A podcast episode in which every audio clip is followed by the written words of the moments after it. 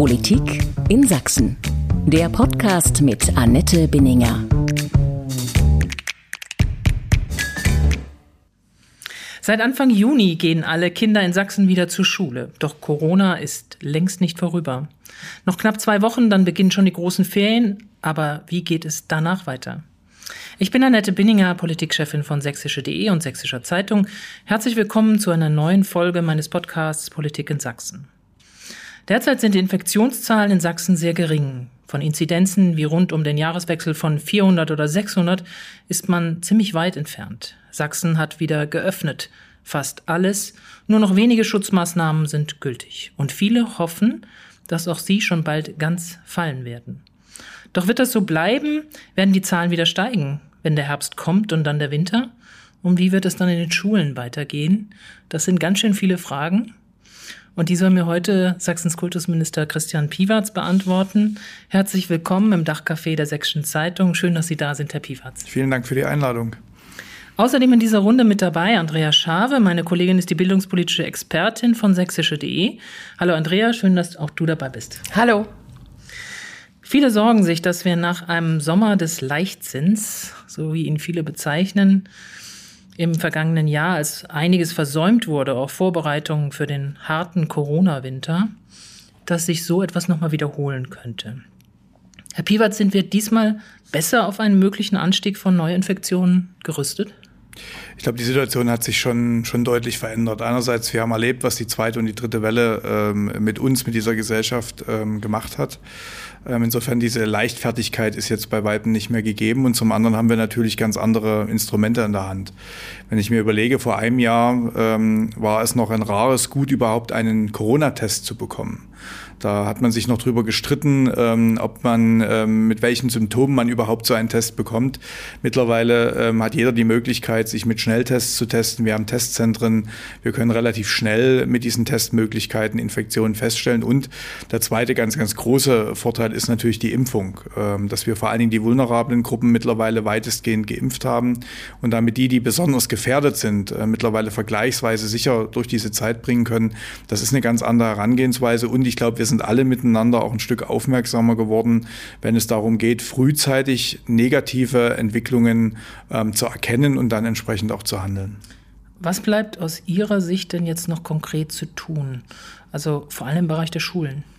Das Wichtige ist, glaube ich, ähm, aufmerksam zu sein ähm, und ähm, dort, wo sich Infektionen entwickeln im Herbst und das wird zwangsläufig passieren, wenn man sich die Gesetzmäßigkeiten von Pandemien anguckt, ist die vierte Welle folgerichtig. Die Frage ist nur, wie stark sie wird und wie stark sie sich insbesondere in den Krankenhäusern widerspiegelt und dass wenn also frühzeitig Infektionsgeschehen festgestellt wird, dass dann auch relativ schnell reagiert wird und dort haben wir ja einen relativ umfangreichen Katalog mit den regelmäßigen Testungen, die wir auch gegebenenfalls wieder ausweiten, mit der Maskenpflicht, die ab einer bestimmten Inzidenz gilt, oder äh, wenn wir die Inzidenz über 100 wieder überschreiten sollten, dass wir dann eben konsequent an den weiterführenden Schulen den Wechselunterricht wieder anbieten, um dann eben auch die Abstände einzuhalten. Da ist eine ganze Menge, glaube ich, passiert und das Hauptaugenmerk muss aus meiner Sicht darauf liegen, dass wir dieses beginnende Schuljahr 21, 22 dann auch tatsächlich ähm, in Präsenz stattfinden lassen können, weil das ist, glaube ich, das Hauptproblem, des vergangenen Schuljahres gewesen, dass Schülerinnen und Schüler, dass Kinder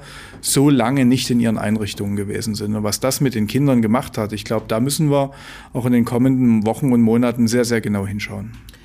Sie gehen also davon aus, dass das nächste Schuljahr mit Präsenzunterricht begonnen wird. Wie wollen Sie das sicherstellen? In der ersten Schulwoche, in der letzten Ferienwoche? Also ich hatte jetzt schon gedacht, Sie fragen, ob, ob wir das Schuljahr durchhalten in Präsenz. Das wäre, glaube ich, die schwierigere Frage. Das wäre die nächste. Ich, ich, will auf beides ähm, ähm, antworten. Ähm, also einerseits ähm, äh, wollen wir gut vorbereitet hineingehen. Ich hatte schon ein bisschen den, den Kanon äh, beschrieben aus Testungen, aus gegebenenfalls Maskenpflicht oder eben Wechselunterricht beziehungsweise das System feste Klassen, feste Gruppen, wenn es um die Grundschule oder um die, die Kita geht. Und natürlich werden wir uns stärker darum kümmern äh, müssen, wenn alle wieder aus den Urlaubsgegenden zurückkommen und sei es auch nur in Deutschland, dass wir dann eben besonders stark hinschauen wollen. Und deswegen äh, werden wir vorbereiten, dass zumindest in den ersten beiden Wochen des neuen Schuljahres verstärkt getestet wird. Das hängt ein bisschen von den Inzidenzzahlen ab, ob zweimal oder gegebenenfalls dreimal. Und dass wir auch in den Schulen wieder für diesen Zeitraum zunächst eine Maskenpflicht anordnen. Und äh, wir behalten uns noch vor, zu schauen, wie hoch sind die Inzidenzen dann wirklich Ende August, Anfang September, um dann zu entscheiden, gilt das beispielsweise eben ab Klassenstufe 5 auch wieder im Unterricht, was eine erhebliche Einschränkung für Kinder und Jugendliche bedeutet, wo wir aber mithilfe auch der Tests relativ sicher ähm, die rausfiltern können, die vielleicht unerkannte Infektionen aus den Urlaubsländern mitgebracht haben, sodass ich glaube, dass wir dann auch die Schulen sehr, sehr sicher haben. Und die zweite Frage, wie kommen wir durchs Schuljahr? Unser Ziel ist, ähm, das, was wir im Frühjahr ja bereits angedacht haben, was dann durch die Bundesnotbremse nicht mehr umsetzbar war, wirklich auf, den, auf die einzelne Schule zu gehen und zu sagen, wenn dort ein Infektionsgeschehen feststellbar ist, wo auch immer es herkommt, wo wir feststellen, es geht über ein oder zwei Fälle hinaus, das System läuft bereits jetzt mit einem Ampelsystem, dass wir dann für die Schule gemeinsam mit den Gesundheitsämtern eine Entscheidung treffen, gegebenenfalls in den Wechselunterricht zu gehen oder gar für eine bestimmte Zeit zu schließen, ein oder zwei Wochen, aber eben wegkommen von diesen ähm, flächendeckenden und langanhaltenden Schulschließungen, äh, weil das, glaube ich, das ganz, ganz große Problem ist, Kinder über eine längere Zeit aus ihrem gewohnten Umfeld und aus ihrem gewohnten Rhythmus zu reißen. Und das ist äh, meine Hoffnung, es ist eine Hoffnung, das gebe ich zu, dass wir mit diesem Modell des individuellen Hinschauens über dieses Schuljahr durchkommen, auch durch die schwierigen Herbst- und Winterzeiten. Äh, Stichwort nochmal zurück zur Vorbereitung. Ähm, viele Eltern und auch Lehrerverbände fordern, dass Luftfilter angeschafft werden. Ich weiß, Sie sind da nicht so ein Fan von oder eher skeptisch. Nun hat das äh, Umweltbundesamt seine Bewertung der von mobilen Luftfiltern geändert und hält die jetzt doch irgendwie für hilfreich, äh, äh, um gegen Viren zu helfen. Außerdem fördert der Bund seit heute, ähm, also wurde heute bekannt, ähm, mobile Luftfilteranlagen. Die Länder sind zuständig, die Anträge zu stellen, 200 Millionen zur, zur Verfügung stellen stellen. Haben Sie Ihre Meinung schon geändert?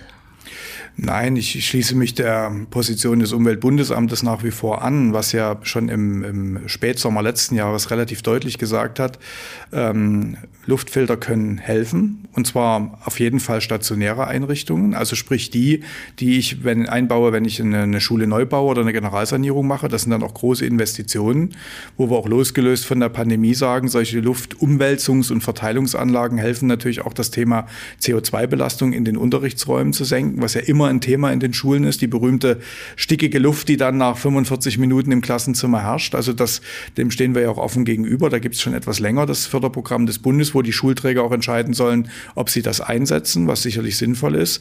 Und bei den mobilen Geräten hat auch das Umweltbundesamt immer schon gesagt, in bestimmten Situationen können diese Geräte helfen, gerade wenn ich ein äh, Zimmer nicht anderweitig lüften kann, wenn ich dort äh, schwierige Bedingungen habe.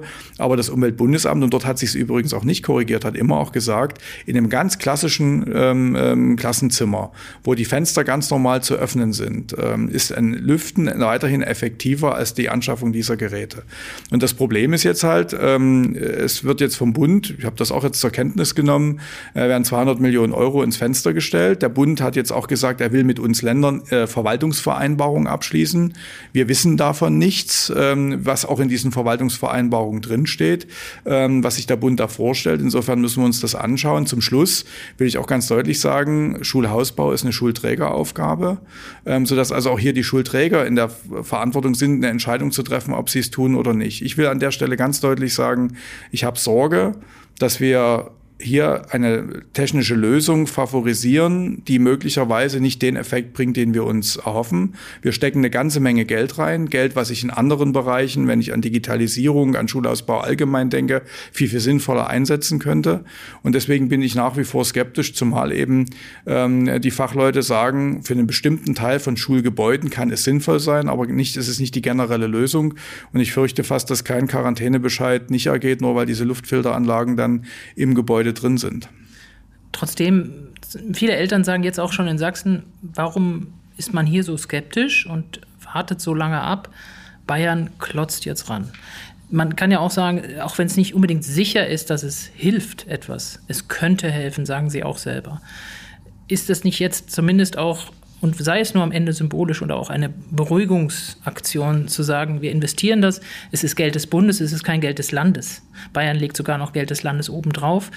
Aber wenn es jetzt am Ende so käme, dass Sachsen auf diese Zuschüsse verzichtet, könnten Sie in eine schwierige Situation kommen, das irgendwann zu erklären, oder? Naja, das ist ja das, das, das Problem des ähm, Geld ins Schaufenster stellen. Also wir werden kaum darauf verzichten können, schon allein, weil wir das nur schwer darstellen können. Ähm, und der Bund hat ja, soweit ich weiß, jetzt auch nur eine 50-prozentige Förderung in Aussicht gestellt. Das heißt, die 50 Prozent müssen irgendwo anders herkommen und sei es vom Land oder, was jetzt zumindest bei mir der erste Zugriff wäre, die Schulträger, die natürlich aber auch sagen, in ihren Haushalten haben die Kommunen das ja natürlich auch nicht eingestellt. Ähm, ich habe wirklich bei dieser ganzen Debatte ähm, Sorge, dass man jetzt glaubt, eine Lösung erstmal anbieten zu können und sei es auch nur, ähm, um, um ein bisschen Beruhigung zu schaffen. Nur es werden eine ganze Menge Steuergelder dafür aufgewandt. Und wenn ich mir anschaue, was wir in der Pandemiefolgenbekämpfung völlig zu Recht schon eingesetzt haben für die Tests, für andere Maßnahmen, dann habe ich Sorge, dass wir irgendwann uns mal kritisch die Frage stellen, welchen, welche Wirkung das wirklich erzielt hat. Bei den Tests kann ich sagen, dort habe ich sichergestellt, dass Schulbetrieb vergleichsweise sicher organisiert werden kann, dass ähm, Kinder ähm, ähm, begleitet werden, dass wir Schulbetrieb dadurch auf eine ganz andere Ebene heben können, auch in diesen Pandemiezeiten. Aber verstehen Sie trotzdem die Eltern, die sagen, bitte probiert doch alles aus, auch wenn ihr euch nicht sicher seid, dass das hilft? Aber wenn ich deutliche Hinweise auch von, von Medizinern habe, die sagen, solche Geräte müssen de facto in der Mitte des Raumes stehen. Sie müssen eigentlich auf der Kopfhöhe der Kinder stehen, damit sie eine sinnvolle Wirkung haben. Wenn ich höre, ähm, dass diese Geräte ja logischerweise nicht ohne Geräuschentwicklung äh, stattfinden, das heißt, dass ein Unterrichtserlebnis äh, nochmal ganz anders beeinträchtigt wird und das Umweltbundesamt selbst sagt, in bestimmten Räumen könnt ihr es einsetzen, dort bringt es wirklich einen Mehrwert. Aber ansonsten ist ein Lüften durch das Fenster effektiver als diese Geräte. Dann muss ich mich fragen, ob ich dafür wirklich 200 Millionen Euro aus ausgebe. Also Luftfilter eher nicht. Aber Nochmal, die Sorge ähm, der Eltern ist ja schon groß und äh, irgendwie erwarten sie, dass jetzt mehr passiert. Also das merke ich auch in meinem Umfeld. Alle sagen, naja, wir sind skeptisch, ob Sachsen genügend getan hat. Nicht nur im Schulbereich, sondern allgemein, um so einen Winter nicht nochmal erleben zu müssen, den wir hinter uns haben. Aber da habe ich ja, glaube ich, schon deutlich gemacht, dass wir ja andere Instrumente haben, als wir sie im letzten Winter gehabt haben. Eben beispielsweise durch die enge Überwachung, durch, äh, durch die Tests, dass die Impfung ein, ein wesentlicher Faktor ist, dass die Pandemie anders zu bewerten ist, auch was die Frage gerade der Hospitalisierung betrifft. Wir wissen, dass Kinder deutlich unterdurchschnittlich ähm, äh, von dieser Pandemie betroffen sind, insbesondere was die schweren Erkrankungen betrifft. Und ähm, das, das muss man äh, dann, glaube ich, auch nochmal äh, sich deutlich in, in Erinnerung rufen, dass wir hier bei den Kindern zum Beispiel die einzige Bevölkerungsgruppe haben, die wir seriell mehrfach in der Woche, im Moment nur einmal, aber davor mehrfach in der Woche testen. Das ist etwas, was in der Arbeitswelt angeblich nicht vermittelbar gewesen ist, weswegen es immer nur Angebote gegeben hat. Den Kindern haben wir das ganz selbstverständlich abverlangt. Und deswegen äh, glaube ich schon, dass wir einen vergleichsweise sicheren äh, Betrieb ermöglichen können. Ich sage ja nicht, dass nicht jemand, der diese Investition tätigen will, das auch tun kann. Selbstverständlich, es, es steht allen frei, das zu machen. Aber ich muss zum Schluss mit dem Geld, was mir zur Verfügung steht, äh, versuchen, bestmöglich umzugehen. Und ich glaube, dass Luftfilter, bis auf die Ausnahmen, die ich ja schon benannt habe, wie gesagt, wir reden über mobile. Stationär ist nochmal eine ganz andere Frage, aber dass mobile Luftfilter nur in einzelnen Bereichen wirklich einen besseren Schutz bieten können. Und ansonsten würde ich die ähm, ähm, ähm, Investitionen immer hinterfragen, heißt aber nicht, dass man sie nicht trotzdem tätigen soll. Die Investition, was die Digitalisierung in den Schulen angeht, da ist ja ziemlich viel Geld reingeflossen. Ähm, Stichwort Lernsachs, da haben auch viele Eltern schlechte Erfahrungen gemacht im letzten Winter, im Frühjahr und so weiter mit Ausfällen, mit Routerproblemen, mit, mit äh, Serverproblemen und so weiter. Wäre, ist das jetzt so vorbereitet, dass das, wenn man es braucht, besser funktioniert? Also, Können Sie sich darauf verlassen oder sagen Sie, naja, ich hoffe ja? Also ich sage ganz deutlich, ähm, ähm, sollten wir noch mal in eine Situation kommen, dass wir Schulen flächendeckend schließen müssten und damit Lernsachs in Größenordnungen äh, nachgefragt wird, würde ich auch erstmal hoffen, dass es funktioniert. Und das hängt einfach damit zusammen, dass wir die Erfahrung gemacht haben, immer wenn wir in den Lockdown gegangen sind, wenn also Schulen geschlossen sind und klar ist, dass die Lernplattformen sehr, sehr stark nachgefragt werden, kann man eigentlich die Uhr danach stellen, dass es entsprechende Attacken auf die Systeme gegeben hat. Das betrifft nicht nur Landsachs, das betrifft auch andere Bundesländer. Das ist immer ein Faktor, den man mit einberechnen muss. Nach der Theorie ist die Kapazität ausreichend. Das hat ja das System auch unter Beweis gestellt. Wir haben nach den Schwierigkeiten im Dezember und Anfang Januar, als wir wirklich ähm, über die Lastgrenze auch teilweise hinausgegangen sind, haben wir deutlich aufgerüstet und seitdem, also seit Mitte Januar, laufen die Systeme bis auf ganz wenige Ausnahmen ähm, ähm, äh, zu 100 Prozent stabil. Und ich gehe davon aus, wir hatten damals Nutzerzahlen von bis zu 80.000 gleichzeitigen Nutzer, die von dem System gut verarbeitet wurden, dass also insofern das System auch dort stabilisiert ist. Wir müssen jetzt eher den, den nächsten Schritt gehen, ähm, zu überlegen, was dort, äh, was bei Lernsachs momentan noch eher schwierig ist, Stichwort Benutzerfreundlichkeit, ähm, dass wir dort Schritte nach vorn machen und dass wir von einer reinen Verwaltungssoftware, die ja Lernsachs im Moment noch ist, so immer konzipiert war, ähm, dann hinkommen auch wirklich zu äh, Lernsoftware, zu Lernunterstützungsplattformen, die dann auch tatsächlich im Unterricht begleitend oder ersetzend eingesetzt werden können. Ähm, Stichwort äh, Lernsoftware. Ähm, da geht es ja nicht nur um die Hardware, die ja an Schulen ausgegeben wurde, sowohl äh, an Lehrer als auch an Schüler. Äh, vielleicht können Sie da nochmal einen Stand sagen, wie viele Laptops oder wie viel Geld da jetzt geflossen ist, genau. Und was aber mir viel wichtiger ist, äh, gibt es denn über den Sommer ähm, nochmal spezielle Programme für die Lehrer zur Weiterbildung? Also wir haben ähm, ja mithilfe des Digitalpaktes 2, das sind die, die Schülerendgeräte, rund 28 Millionen Euro zur Verfügung gestellt. Der Großteil kam vom Bund. Wir haben 10 Prozent Eigenanteil des Landes. Ähm, die Gelder sind zu 100 Prozent abgerufen und weitestgehend sind die Geräte beschafft. Ich glaube, Pi mal Daumen sind das in Sachsen 37.000 Geräte, die davon allein angeschafft wurden. Das deckt zumindest erstmal den Grundbedarf. Aber klar, das erreicht noch nicht jeden Schüler. Darüber müssen wir grundsätzlich äh, in der Zukunft reden, wie wir die Ausstattung aller Schüler bewerkstelligen wollen. Ist das Aufgabe des Landes? Ähm, ist das Aufgabe des Schulträgers oder nutzt man auch die Geräte, die ja vielfach bei Schülern heute schon äh, vorhanden sind? Das, was jetzt gerade in der Umsetzung ist, in der Beantragungsphase, sind die Lehrerendgeräte. Auch dort gab es ja nochmal eine entsprechende Unterstützung des Bundes, wofür wir auch dankbar sind.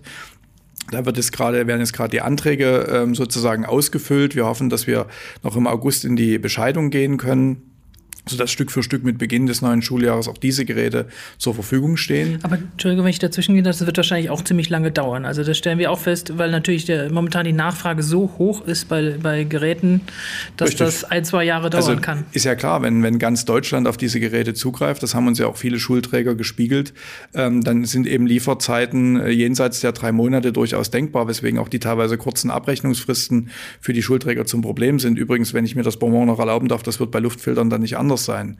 Und die Preise werden steigen und da werden einige natürlich auch entsprechend Geld mitverdienen. Das, das gehört dann äh, ganz selbstverständlich mit dazu. Aber ähm, ich glaube, da haben wir jetzt einen ganz guten äh, Aufschlag gemacht. Ähm, das Wichtige ist, ähm, wirklich diese, diese Systeme auch in die Zukunft zu transferieren und zu schauen, wo wir stärker noch als bisher auch einen pädagogischen Mehrwert erzielen können. Dort laufen wir jetzt im Moment auch, auch Tests mit, mit neuen Anbietern, die wir stellvertretend für die Kultusministerkonferenz hier in Sachsen und in Mecklenburg-Vorpommern ähm, ähm, ausprobieren. Und das Entscheidende bleibt natürlich, dass Lehrerinnen und Lehrer dieses, äh, diese Angebote nutzen, sie stärker auch in den Unterricht integrieren. Da ist einerseits die Lehrerausbildung wichtig in den Universitäten, dort stärker auch zu fokussieren und Angebote zu unterbreiten. Und wir haben ja schon in der letzten Sommerpause, wo äh, ja auch mir und uns immer attestiert wurde, wir hätten dort zu wenig gemacht, ja das ähm, Aus- und Fortbildungsangebot nochmal deutlich ausgeweitet, äh, Lehrerinnen und Lehrern ganz in unterschiedlichen Qualitätsstufen Fortbildungen angeboten, die auch gut nachgefragt wurden. Ähm, aber wir hatten einerseits natürlich das Problem, dass bereits Ende Oktober durch den dann aufziehenden Lockdown auch diese äh, Präsenzfortbildungen nicht mehr möglich waren. Online sind weiterhin welche erfolgt und ich kann natürlich nicht auf einen Schlag alle Lehrer fortbilden. Schon allein, weil ich sie in der Schule brauche und weil ich auch die Fortbildungskapazitäten nicht habe. Aber um das ganz klar zu sagen, auch in diesem Jahr, also in dem kommenden Schuljahr, werden wir uns ähm, auch wieder mit einem erweiterten Aus- und Fortbildungskatalog selbstverständlich um dieses Thema kümmern, weil es steht und fällt mit den Lehrern und ihrer Bereitschaft und Affinität, auch digitale Lehr- und Lern Inhalte zu implementieren. Ich komme nochmal zum Thema Maske. An diesem Freitag fällt die Maskenpflicht beim Einkaufen. Und als, als wir da die Pressekonferenz gestern anhörten, waren, glaube ich, alle Kollegen völlig erstaunt, dass das so plötzlich kommt, dass Sachsen in dem Punkt ziemlich weit vorangeht, was andere Länder angeht. Warum ist das so plötzlich gekommen und waren Sie jemand, der dafür ist? Also es war schon eine längere Diskussion, die wir ja auch in der Staatsregierung geführt haben. Ähm, und man muss ja auch sagen, diese Maskenpflicht fällt ja nur bei einer Inzidenz von unter 10. Und wir alle wissen, dass ähm, die Zehnergrenze relativ schnell auch wieder überschritten wird. Und es ist dahinter letztendlich auch die, die grundsätzliche Frage im Umgang mit dieser Pandemie, weil wir müssen uns immer wieder vor Augen führen, wir schränken durch die Maßnahmen, die notwendig gewesen sind, massiv Grund- und Freiheitsrechte ein. Und wenn ich Grund- und Freiheitsrechte einschränke, dann brauche ich dafür immer und immer wieder eine Rechtfertigung. Ich muss immer wieder begründen, warum ich das tue.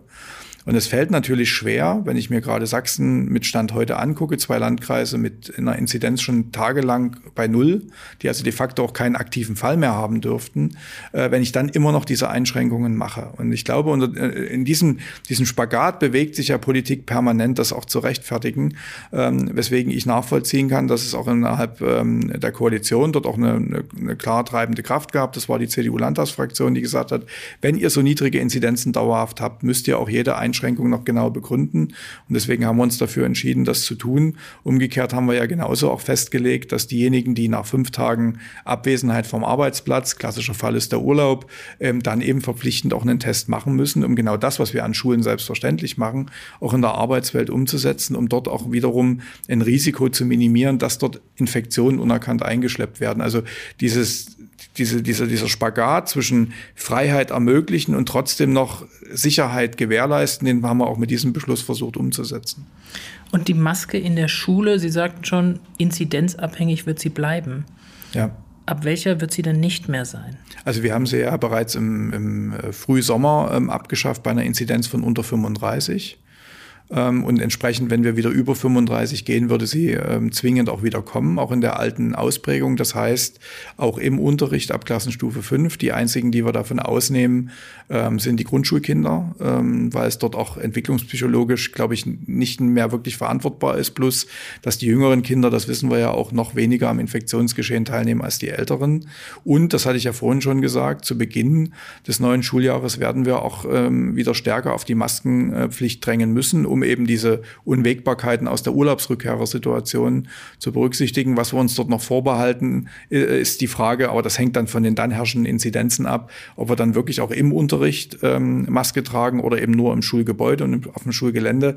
Das hängt auch ein Stück weit damit zusammen, was man sich immer vor Augen führen muss, ähm, dass eben Kinder an den weiterführenden Schulen ja dann fünf, sechs oder sieben Stunden am Stück Maske tragen müssen. Und das ist eine gewaltige Einschränkung, den, die wir den, den Kindern auch immer wieder abverlangt haben.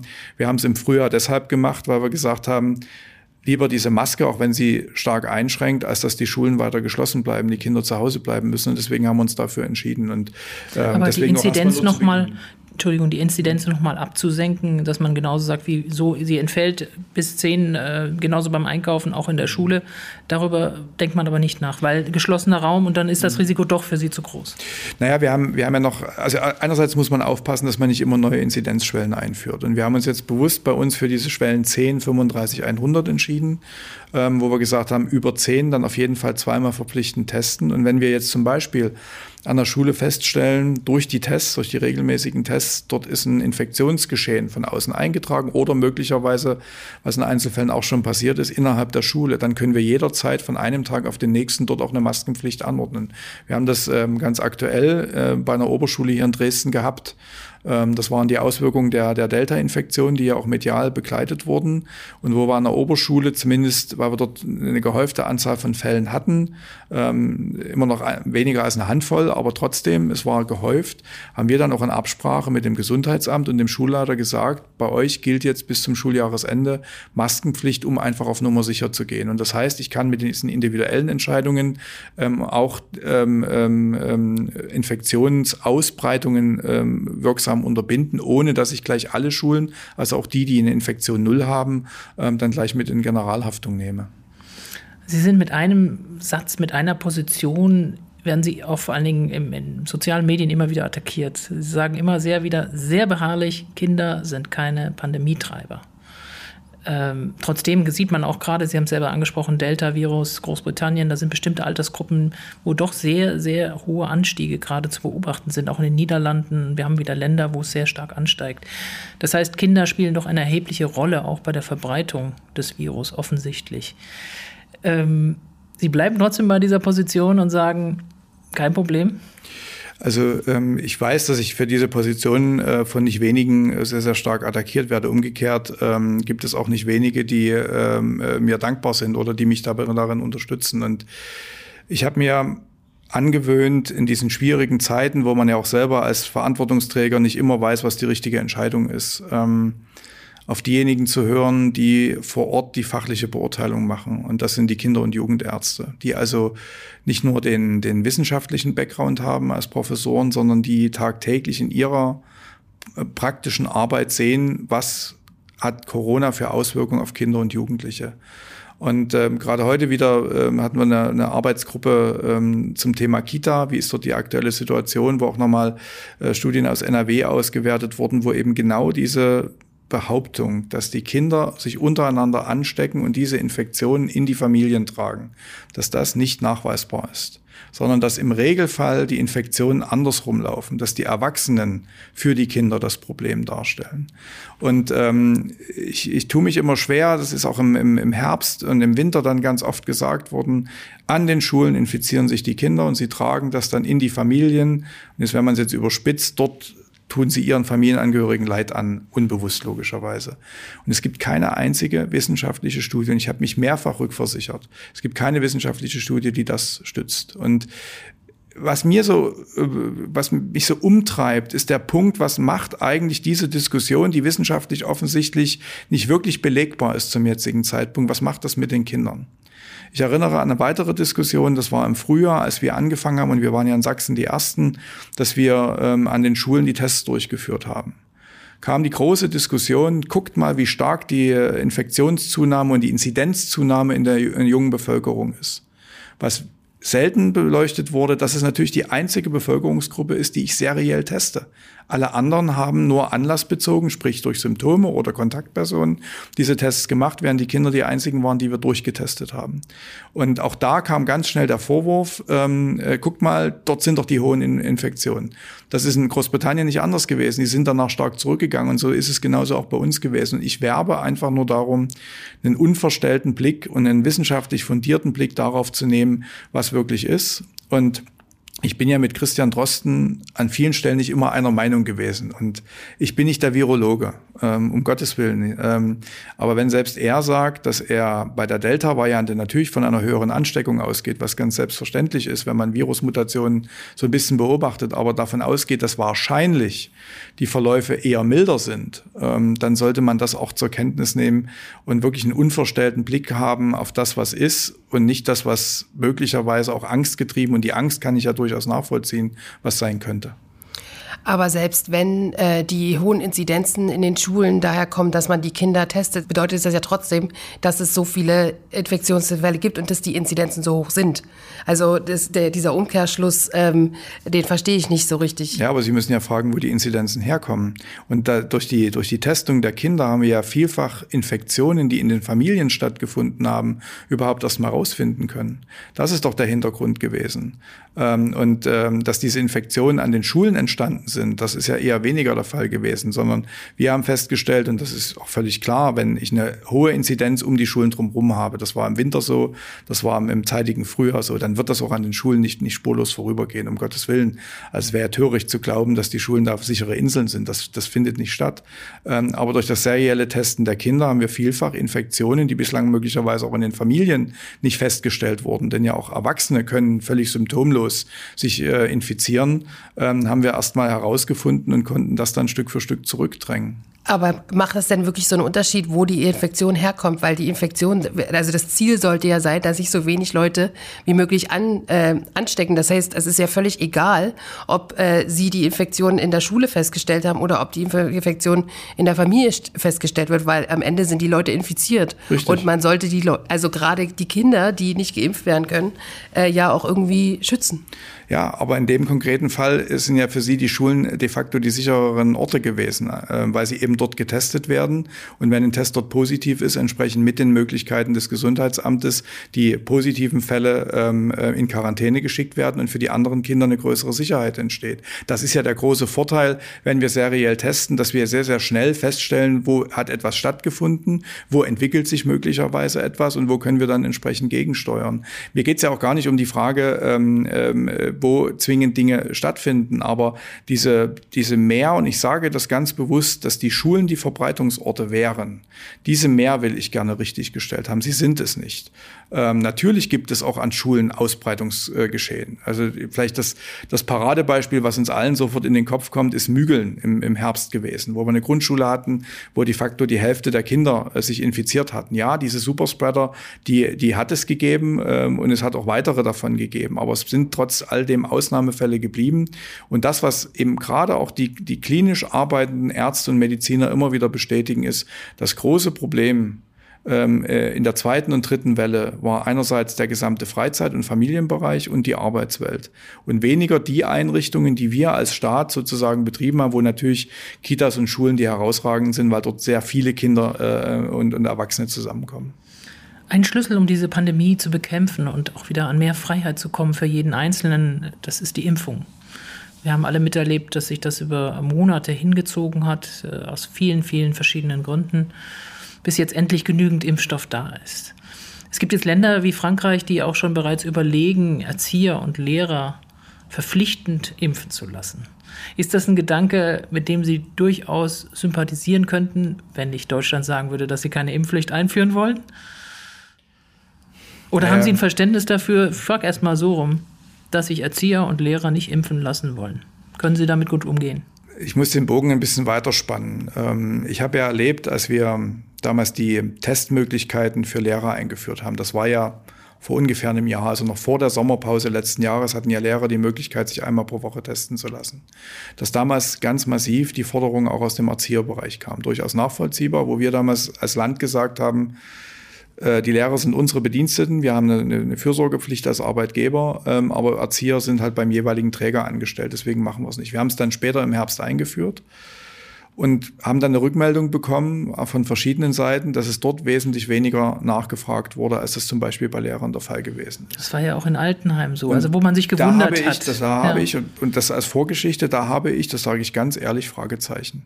Weil es teilweise dieselben ähm, äh, sind, die dann besonders große Angst davor haben, sich irgendwo anzustecken, äh, zu infizieren äh, wo ich sage, dann nutzt doch die Möglichkeiten, die ihr habt, um, damals noch vereinfacht, die Testung, das ist ja nicht wirklich ein Schutz, aber zumindest ein Gefühl von Sicherheit oder jetzt durch die Impfung ein sehr wirksamer Schutz, dass ihr nicht mehr in diese Gefahr kommt. Und gerade diejenigen, die nicht nur für sich Verantwortung übernehmen, sondern auch für die, die, äh, die ihnen anvertraut sind, also Erzieher und Lehrer, tue ich mich persönlich sehr schwer, wenn jemand sagt, er, er, wird sich nicht impfen lassen. Wie begründen die das Ihnen gegenüber? Na, mir gegenüber wird das niemand begründen. Ich kann Oder was hören Sie an Begründungen? Ich, Sie ja, dürfen nicht fragen, ich weiß. Ich darf nicht ja. fragen. Ähm, ich, ich kann nur immer auf das äh, hören, was mir dann andere zutragen, wo ich dann auch das Vertrauen haben muss, dass das weitestgehend stimmt. Natürlich die gesamte Bandbreite dessen, was wir in der Bevölkerung über diese Pandemie diskutieren, haben wir natürlich auch bei Lehrern und bei Erziehern, ganz selbstverständlich. Und das sind eben die, die einerseits die, die, das Risiko einer Infektion und Erkrankung eher gering sehen das mit der, mit der berühmten Grippe vergleichen und deswegen sagen, ich habe mich auch nicht Grippeschutz impfen lassen, das mache ich nicht. Andere, die generelle Vorbehalte haben, weil ja angeblich der Impfstoff so schnell entwickelt wurde und die ganz bösen Nebenwirkungen und dergleichen mehr, die also auch da nicht, nicht drauf schauen, wie viele Testpersonen wirklich dran teilgenommen haben und dergleichen und möglicherweise auch, auch äh, grundsätzliche Skeptiker gegenüber dem Thema Impfen. Also es ist breit gemischt, ähm, aber ich sage eben bei denen, ihr habt eine Verantwortung nicht nur für euch selbst, sondern auch für diejenigen, die äh, euch anvertraut sind. Und gerade bei den Kindern unter zwölf ähm, wird es jetzt auf absehbare Zeit wohl erstmal keinen Impfstoff geben. Die können sich nicht selber schützen. Dann seid ihr doch bitte diejenigen, die diese mitschützt. Auch wenn Kinder und das muss man ja immer wieder dazu sagen, ist ja auch Teil der derzeitigen STIKO-Empfehlung, deutlich weniger an diesem Infektions- oder Erkrankungsgeschehen teilnehmen. Aber trotzdem, es besteht eine Möglichkeit, dass auch sie sich infizieren und oder ähm, sogar auch ähm, schwer erkranken können. Diese Möglichkeit besteht. Und deswegen kann ich nur jeden Lehrer, jede Lehrerin bitten, sich und, jeden Erzieher, jede Erzieherin genauso, ähm, sich sehr ernsthaft damit zu beschäftigen, sich impfen zu lassen, wenn die Möglichkeit besteht.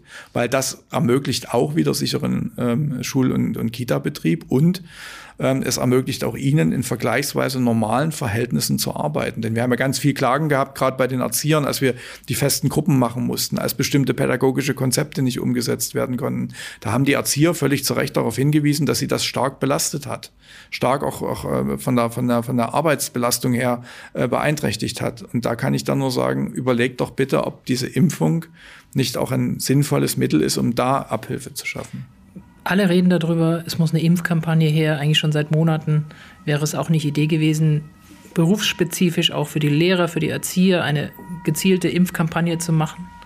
Naja, wir haben ja einerseits ähm, relativ frühzeitig ähm, äh, darum gerungen, was Stück für Stück leider nur gekommen ist, die Lehrer in der Impfpriorisierung nach vorn zu nehmen und die Erzieher genauso. Das ist ja dann erstmal nur für den Grundschul- und Förderschulbereich und den Erzieherbereich gelungen, wo wir schon mal ein deutliches Signal setzen wollten, dass wir Lehrer und Erzieher priorisiert behandelt wissen wollen. Ähm, das sollte aus meiner Sicht eigentlich ähm, Aufmerksamkeit ähm, genug sein. Aber ich bin mir nicht sicher bei dieser tiefen Diskussion, die in unserer Gesellschaft über das Thema Impfen geführt wird, ob ich nun wirklich noch mit einer Ermunterungskampagne denen, die ohnehin schon skeptisch dem Ganzen gegenüberstehen, ob ich denen wirklich beikomme, das weiß ich nicht, sondern ich glaube, es ist eher dieses Thema Gespräche im Kollegenkreis, vielleicht auch Gespräche im Freundeskreis, obwohl da viel Verhetzungspotenzial logischerweise drin ist, wenn man da mit unterschiedlichen Meinungen aufeinander trifft, ähm, davon zu überzeugen, dass es für einen selbst und vor allen Dingen auch für die Mitmenschen sinnvoll ist, sich impfen zu lassen. Ich sage immer wieder, je mehr von uns Erwachsenen diese Impfung bekommen und sich impfen lassen, umso eher können wir Kindern und Jugendlichen es ermöglichen, dass sie das kommende Schuljahr in ihren Schulen und in ihren Kindertageseinrichtungen erleben. Aber von der Impfpflicht, wenn das möglich wäre in Deutschland, würden Sie nichts halten? Naja, diese Impfpflicht, das, wir neigen ja dazu, in der jetzigen Zeit immer zu glauben, der Staat muss es nur anordnen und dann wird es auch schon funktionieren. Ich bin kein großer Freund davon, weil ja zum Schluss die Akzeptanz dadurch nicht steigt. Und es wird dann wieder andere Möglichkeiten geben, sich dann sozusagen drumherum zu winden mit irgendwelchen Ausnahmen. Das haben wir ja auch bei dem Thema Test und bei anderen erlebt, ähm, mit irgendwelchen Attesten oder sonstiges. Ich glaube, da sind wir nicht gut beraten, äh, dorthin zu gehen, sondern ich, ich, ich, ich vertraue einfach drauf, dass die Menschen Menschen eigenverantwortlich und verantwortlich für andere handeln und sagen, ja, ich gehe diesen Schritt. Und wenn es vielleicht noch nicht in den ersten drei Monaten passiert ist, weil man sich beim Impfstoff ähm, so unsicher gewesen ist, aber die vielen Millionen geimpften Menschen in Deutschland sollten doch eigentlich ein guter Beleg dafür sein, dass wir jetzt hier nicht äh, es mit irgendeinem vorschnellen Produkt zu tun haben, sondern wahrscheinlich mit einem sehr, sehr guten und vor allen Dingen sehr gut wirkenden Impfstoff, der uns allen hilft. Wie wäre es denn mit einer Aufklärungskampagne anstatt einer Ermunterungskampagne, um mehr Lehrkräfte und Erzieherinnen und Erzieher dazu zu kriegen, sich impfen zu lassen? Also ich habe darüber auch mit den, mit den Lehrerverbänden äh, nochmal gesprochen, war die gefragt, was haltet ihr denn davon, wenn wir nochmal eine gezielte Ansprache an die Lehrerinnen und Lehrer, an die Erzieher machen? Oder Prämien, Gutscheine. Ja. Also Wird alles das, diskutiert. Da sage ich ganz ehrlich, also bei diesem ganzen Prämiengedöns ähm, das finde ich persönlich lächerlich. Also wenn wir wirklich mit 10 Euro Einkaufsgutscheinen arbeiten müssen, um die Menschen an ihre Verantwortung zu erinnern, dann haben wir irgendwas falsch gemacht.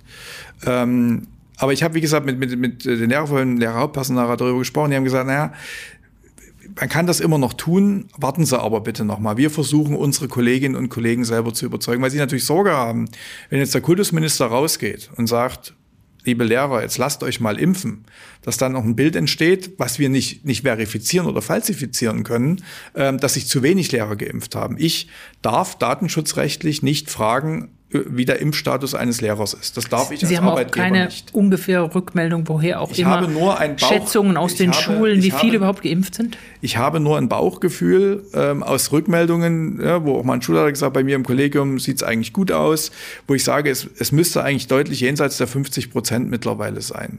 Aber es ist nur ein Bauchgefühl. Ich kann es wirklich, ich kann es nicht ähm, äh, verifizieren oder falsifizieren und deswegen tue ich mich so schwer, darauf eine Antwort zu geben. Ich kann nur nur appellieren und sagen, es ist gut, wenn ihr es tut und nicht nur gut für euch, sondern gut für alle anderen auch. Die Ständige Impfung, Impfkommission empfiehlt 12- und 17-Jährige nicht generell zu impfen, sondern nur die Risikogruppen da unter ihnen. Würden Sie sich wünschen, dass dieses Impfangebot bald ausgeweitet wird? Das müssen Mediziner entscheiden. Und ähm, ich höre Stimmen, dass die STIKO darüber nochmal berät, auch weil natürlich jetzt mittlerweile in anderen Ländern deutlich mehr Impfungen bei Kindern noch erfolgt sind. Das heißt, man hat auch eine ganz andere Datenlage. Das war ja der eine Grund, weswegen die STIKO das erstmal noch nicht generell freigegeben hat. Der andere Punkt, den muss man ja auch immer wieder in Erinnerung rufen, die STIKO hat ja deswegen nicht generell freigegeben, weil sie gesagt haben, Kinder haben kein so erhöhtes Infektions- und vor allen Dingen kein erhöhtes ähm, Erkrankungsrisiko. Und deswegen ist es zum jetzigen Zeitpunkt noch nicht angedacht. Wenn jetzt äh, wissenschaftlich und medizinisch vertretbar ist, ähm, und äh, die, die Wirksamkeit der Impfstoffe auch bei Jugendlichen nachgewiesen ist, dann würde ich mir natürlich schon so ein, so ein Signal wünschen, weil wir dann natürlich auch diese Bevölkerungsgruppe ähm, schützen können. Und ich meine, machen wir uns mal nichts vor, so ein 17- oder 18-Jähriger, na gut, die, die sind jetzt schon mit dabei, aber die, die durchleben ihre Jugend. Jugend hat man nur einmal. Das erleben wir ja, die wir schon etwas fortgeschritten sind, ja auch im Rückblick immer etwas.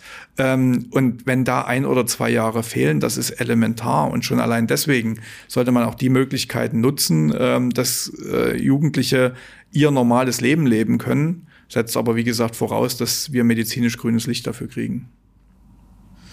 Persönliche Frage, würden Sie Ihre Kinder impfen lassen oder haben Sie Ihre Kinder impfen lassen in diesen Altersgruppen? Also ich, ich habe ähm, ähm, noch nicht Kinder oder nur knapp in diesen Altersgruppen, aber die noch nicht in dieser STIKO-Empfehlung drin sind.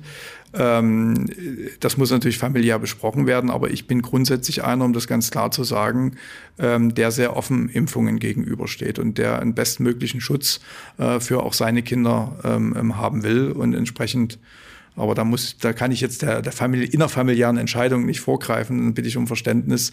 Ähm, dürfte klar sein, wohin meine Tendenz geht. Mhm. Das war so ein bisschen der Ausblick. Jetzt ähm, lassen Sie uns auch noch ein bisschen zurückblicken. Sie haben es eben gerade selber angedeutet. Ähm, sprechen wir mal über die Corona-Generation bei den Schulabgängern, den Abiturienten, den anderen Schulabschlüssen und so weiter, die es dort gibt. Ist das jetzt im Nachhinein, im Rückblick eine verlorene Generation?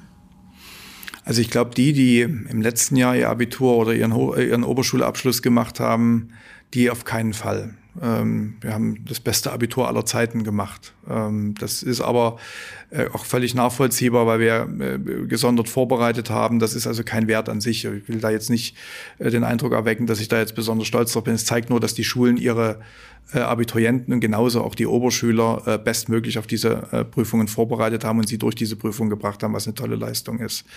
Ähm, in diesem Jahrgang werden wir uns die genauen Ergebnisse noch anschauen. Die Tendenz geht in eine ähnliche Richtung wie im vergangenen Jahr. Das sind auch die Rückmeldungen aus den Schulen, dass wir die Abschlussklassen, egal ob Oberschule oder Gymnasium, auch im beruflichen Bereich gut durchgebracht haben. Ähm, ich mache mir eher ähm, ein Stück weit Sorgen um diejenigen, die jetzt fertig geworden sind. Wie, wie geht es im Anschluss weiter? Ja, also die Klassiker, die wir ja sonst immer gekannt haben, ein Auslandsjahr ähm, oder ähnliches, die sind nur sehr limitiert momentan denkbar. Ähm, ähm, die Ausbildungssituation sieht momentan noch gut aus. Ähm, wir haben genügend Lehrstellen, die ähm, Betriebe suchen händeringend Auszubildende. Da kann sich noch etwas verschieben, auch durch ein verändertes Konsumverhalten. Ähm, aber gerade im hochschulischen Bereich nehmen wir ja auch wahr, dass es dort große Schwierigkeiten gibt, weil viele Veranstaltungen entweder nicht oder nicht in Präsenz stattfinden, also dort den Übergang hinzubekommen. Äh, viel wichtiger ist es jetzt, glaube ich, sich um die zu kümmern, die in anderen Übergängen gewesen sind. Also die nicht kurz vorm Abschluss gestanden haben, sondern beispielsweise die, die mit einem Corona-Jahr im Rücken von der vier in die fünf gewechselt sind, an eine neue Schule gekommen sind, wo ja ohnehin schon der Wechsel eine, eine Zäsur bedeutet, ein, ein Mehr an dem, was man tun muss. Und wo wir jetzt gerade auch durch die, durch die Aufholprogramme, die wir ja auch im, im, nächsten Schuljahr dann konzentriert umsetzen wollen, wo wir hinschauen müssen, dass das auch gelingt. Genauso, wir haben, wie gesagt, heute ähm, über, mit, mit Kita-Verantwortlichen lange diskutiert, Schuleingangsphasen, die konnten wir im letzten oder in diesem Schuljahr de facto überhaupt nicht, nicht, nicht bilden. Dass also Kindergartenkinder in der berühmten großen Gruppe dann schon mal in die Grundschule hineinschaut und so langsam an den schulischen Alltag gewöhnt wird.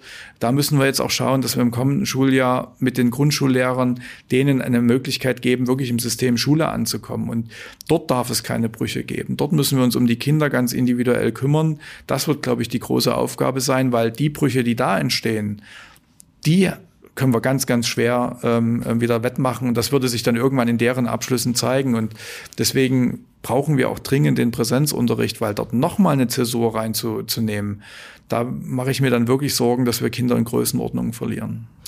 Aber gerade bei diesen Generationen und bei diesen Jahrgängen, die in, an den Übergängen standen, Vorschulkinder, erste Klasse, vierte Klasse, äh, fünfte Klasse, wäre es nicht für die besser gewesen, das Schuljahr zu wiederholen? Das ist so ein zweischneidiges Schwert, ähm, weil man ja trotz allem Schwierigkeiten immer sagen muss, das Schuljahr ist ja nicht komplett, ähm, hat ja komplett nicht, nicht komplett äh, nicht stattgefunden, sondern es hat ja eine lange Zeit von Präsenz gegeben. Jetzt Gott sei Dank wieder durch die späten Ferien, die wir in diesem Jahr haben, haben wir noch relativ viel Unterricht machen können, wo auch noch einiges an Aufholen, an, an, an Feststellen, an Ankommen auch möglich gewesen ist. Und da bin ich der Meinung, dass man das nicht, nicht per se ähm, sozusagen negiert und sagt, du wiederholst das Schuljahr. Dazu kommt, dass die Kinder auch in ihrer Klasse, auch wenn sie vielleicht äh, wochenlang nicht an der Schule gewesen sind, trotzdem gemeinsam diese schwierige Zeit durchgestanden haben und durchaus auch eine Möglichkeit haben, dann entsprechend mit den einzelnen Klassenkameraden, je nachdem, wie sich das dann auch an den anderen Schulen verteilt, ähm, dann auch weiterzumachen. Und eine, eine, eine Schuljahreswiederholung kann individuell angezeigt sein. Das haben wir ja auch immer gesagt. Wenn also insbesondere Lehrer ähm, zu der Einschätzung kommen, sei es durch Corona oder sei es durch andere Dinge,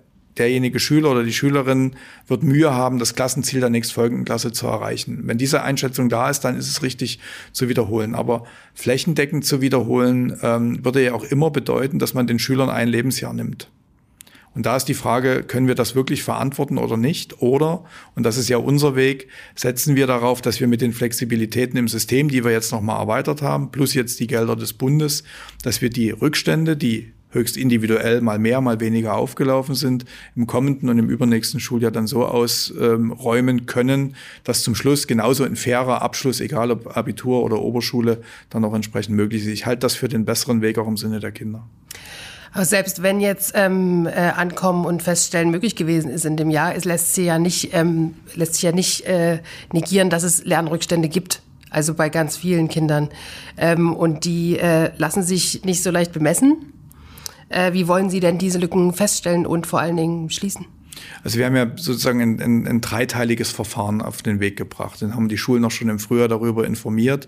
Uns war erstmal zunächst wichtig, dass wir dieses Schuljahr möglichst geordnet zu Ende bringen.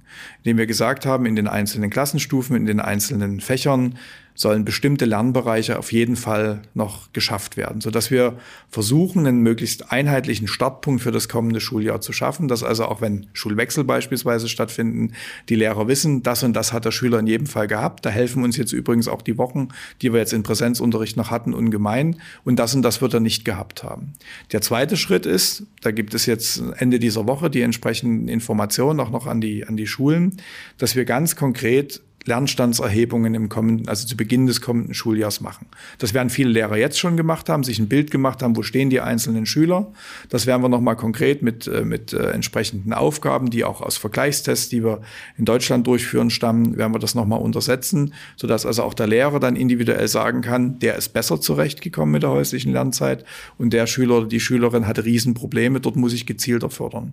Und dann kommt es darauf an, wie dann diese Förderung stattfindet. Und auch da äh, werden werden wir Erleichterungen bringen, indem wir bestimmte Lehrplanreduzierungen vorgenommen haben. Natürlich kein prüfungsrelevantes Wissen, aber dass wir ähm, äh, den Lehrern Hinweise geben, wo könnt ihr Dinge reduzieren oder gar ganz weglassen und euch dann auf die, sagen wir mal, äh, Hauptpunkte fokussieren in allen Fächern. Das ist mir wichtig. Also nicht bloß, dass wir uns auf die Hauptfächer, auf die sogenannten Hauptfächer konzentrieren.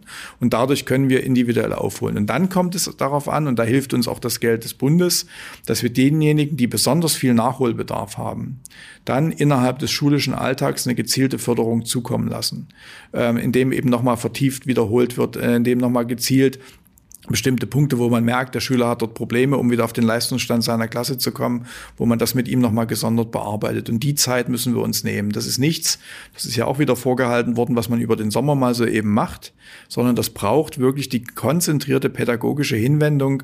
Und da werden wir das komplette nächste Schuljahr brauchen und möglicherweise auch noch das, das übernächste. Der Bund hat ja die Gelder erstmal bis Jahresende 22 ähm, ähm, äh, zur Verfügung gestellt. Bis dahin müssen sie ausgegeben werden. Ich habe vielleicht die Hoffnung, dass wir dem Bund noch beibringen, dass wir eher in Schuljahren denken als in, in, in äh, Haushaltsjahren.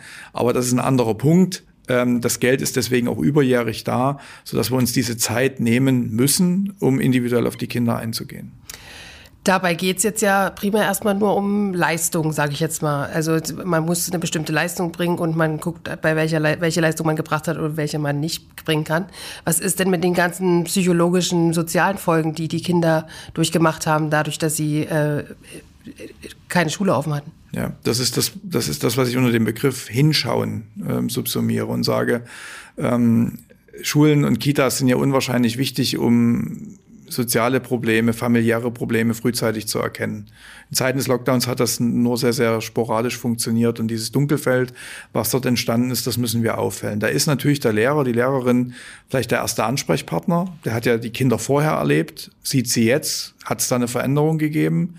Aber der Lehrer ist nicht dafür verantwortlich, sich darum zu kümmern, sondern dort müssen wirklich die, die Systeme gut ineinander greifen. Also das, was wir im Bildungsbereich machen können und das, was im sozial- und jugendhilflichen Bereich äh, gemacht wird. Und deswegen bin ich froh, dass wir uns ja schon vor einer geraumen Weile auf den Weg gemacht haben, die Schulsozialarbeit zu stärken, ähm, an möglichst vielen Schulen Schulsozialarbeiter zu haben. Dort sind auch die Kommunen gemeinsam mit uns in der Pflicht, solche Angebote zu unterbreiten. Wir sind jetzt dabei, ähm, zusätzlich Schulassistenten Assistenten äh, an Schulen zu bringen. Nicht an alle, aber wir können zusätzlich jetzt über 250 einstellen, die auch nochmal pädagogisch das Ganze mit beleuchten. Und wir müssen frühzeitig, glaube ich, ähm, eng zusammenarbeiten, dort, wo wir merken, dass etwas auch in der Psyche des Kindes ähm, so äh, Schaden genommen hat, dass man es reparieren muss. Und äh, dass man dort wirklich schnell hinterherkommt. Ähm, äh, ich will jetzt gar nicht den Teufel an die Wand malen und von psychologischer Betreuung sprechen, die wird aber im Einzelfall auch notwendig sein. Und da ist es dann auch wichtig, dass die entsprechenden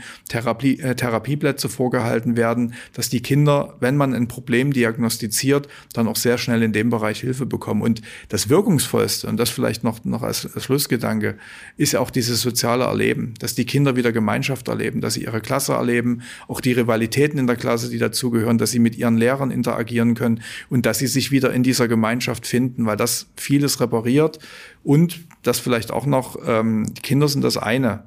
Ähm, dafür kann ich jetzt sagen, bin ich nicht zuständig, aber wir müssen genauso auch hingucken, was das mit den Familien gemacht hat. Auch dort dürfte nicht alles ähm, so toll sein, wie es sich vielleicht auf den ersten Blick anschaut. Und dort müssen wir uns die Zeit nehmen und hingucken. Eine kurze Frage mit einer Bitte um eine ganz kurze Antwort. Ähm, sind Kinder, Jugendliche, Familien Corona-Verlierer für Sie?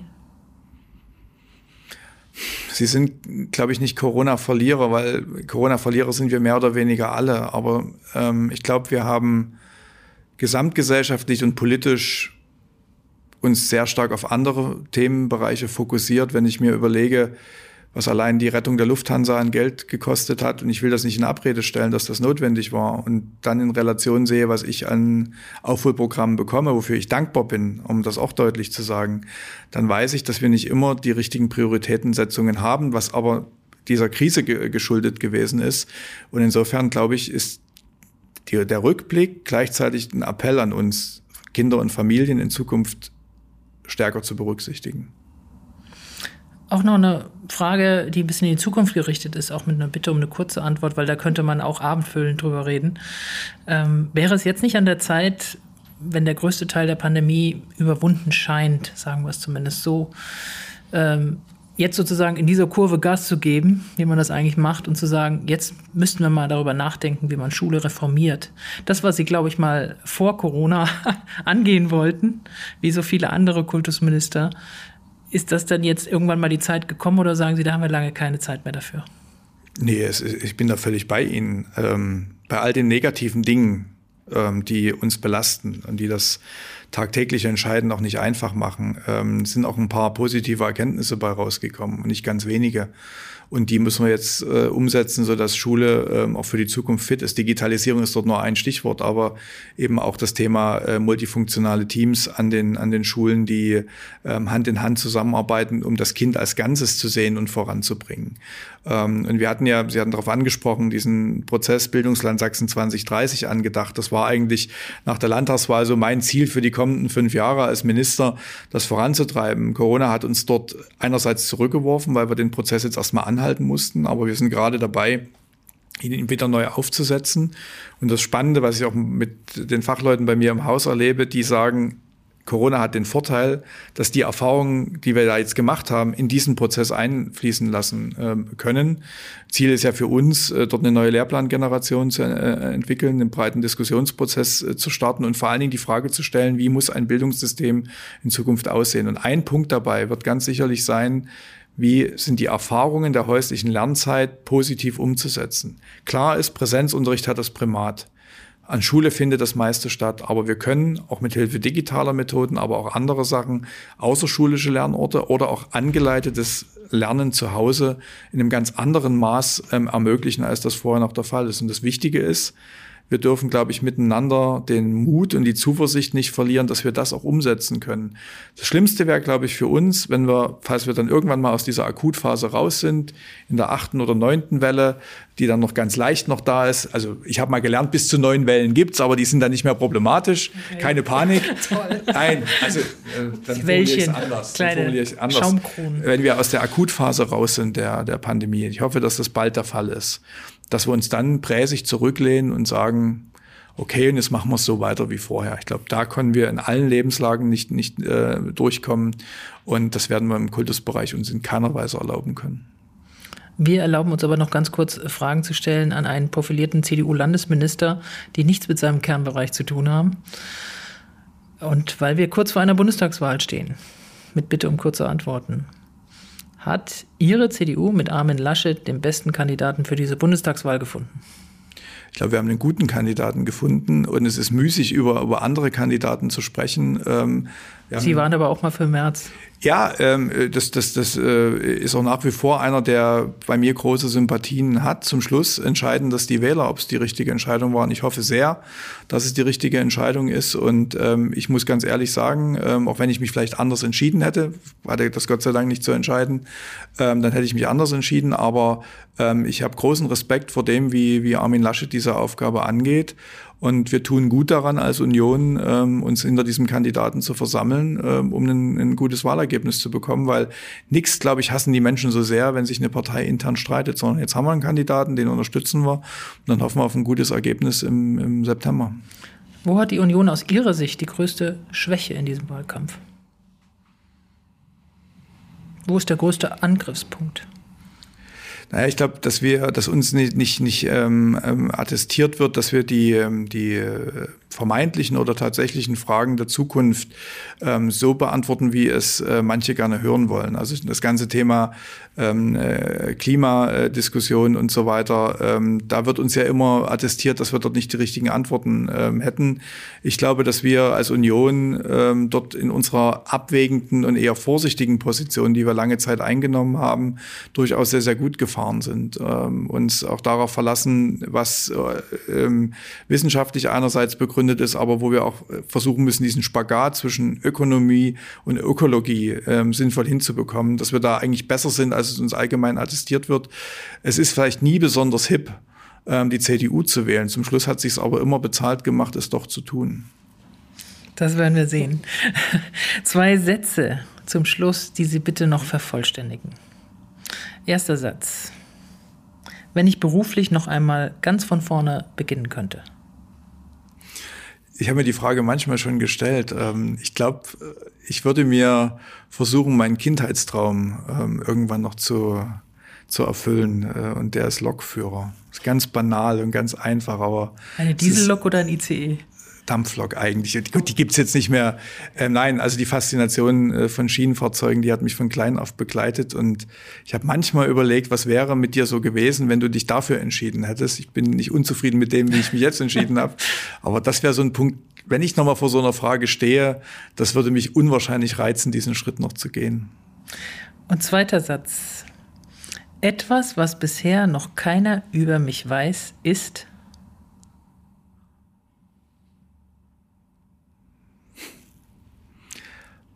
ich, ich kann die Frage nicht beantworten, weil ich nicht weiß, was Menschen über mich wissen. und, und umgekehrt. Wir haben jetzt gehofft, dass Sie irgendein Geheimnis noch parat Nein, ähm, also äh, die Dinge, die nicht in die Öffentlichkeit gehören, ähm, die habe ich ganz bewusst nicht in die Öffentlichkeit gebracht und dazu gehört auch, auch vieles in, in meinem privaten Bereich. Ich meine, wer mich kennt, äh, der kennt meine Leidenschaft für den American Football ähm, und, und für andere Dinge, ähm, aber ich bin, glaube ich, nicht so ein groß geheimnisumwitterter Mensch, dass ich da sagen müsste, das müsstet ihr aber jetzt unbedingt über mich wissen. Gut, das nehmen wir jetzt mal so hin. Das war Sachsens Kultusminister Christian Piwatz im Podcast Politik in Sachsen von sächsisch.de. Herr Minister, letzte Frage, wo geht's hin in die Ferien? Nach Brandenburg. Gut, in Deutschland. Ich danke Ihnen sehr. Dann viel Spaß und gute Erholung und danke dafür nochmal, dass Sie hier waren bei uns. Und auch an meine Kollegin Andrea Schave. Danke auch dir für deine Expertise. Wir werden sehen, wie es weitergeht, Andrea. Du wirst darüber berichten. Ja. Dieser Podcast geht jetzt in die Sommerpause. Wir hören uns wieder Anfang August. Bis dahin bleiben Sie gut informiert, auch mit unserem täglichen Newsletter Politik in Sachsen, der alle wichtigen Infos aus Sachsen enthält. Kommen Sie gut in die Ferien, bleiben Sie gesund und kommen Sie erholt wieder zurück. Dann startet der Countdown für die Bundestagswahl und dann hören wir uns auch wieder. Bis dahin, herzlichst Annette Binninger.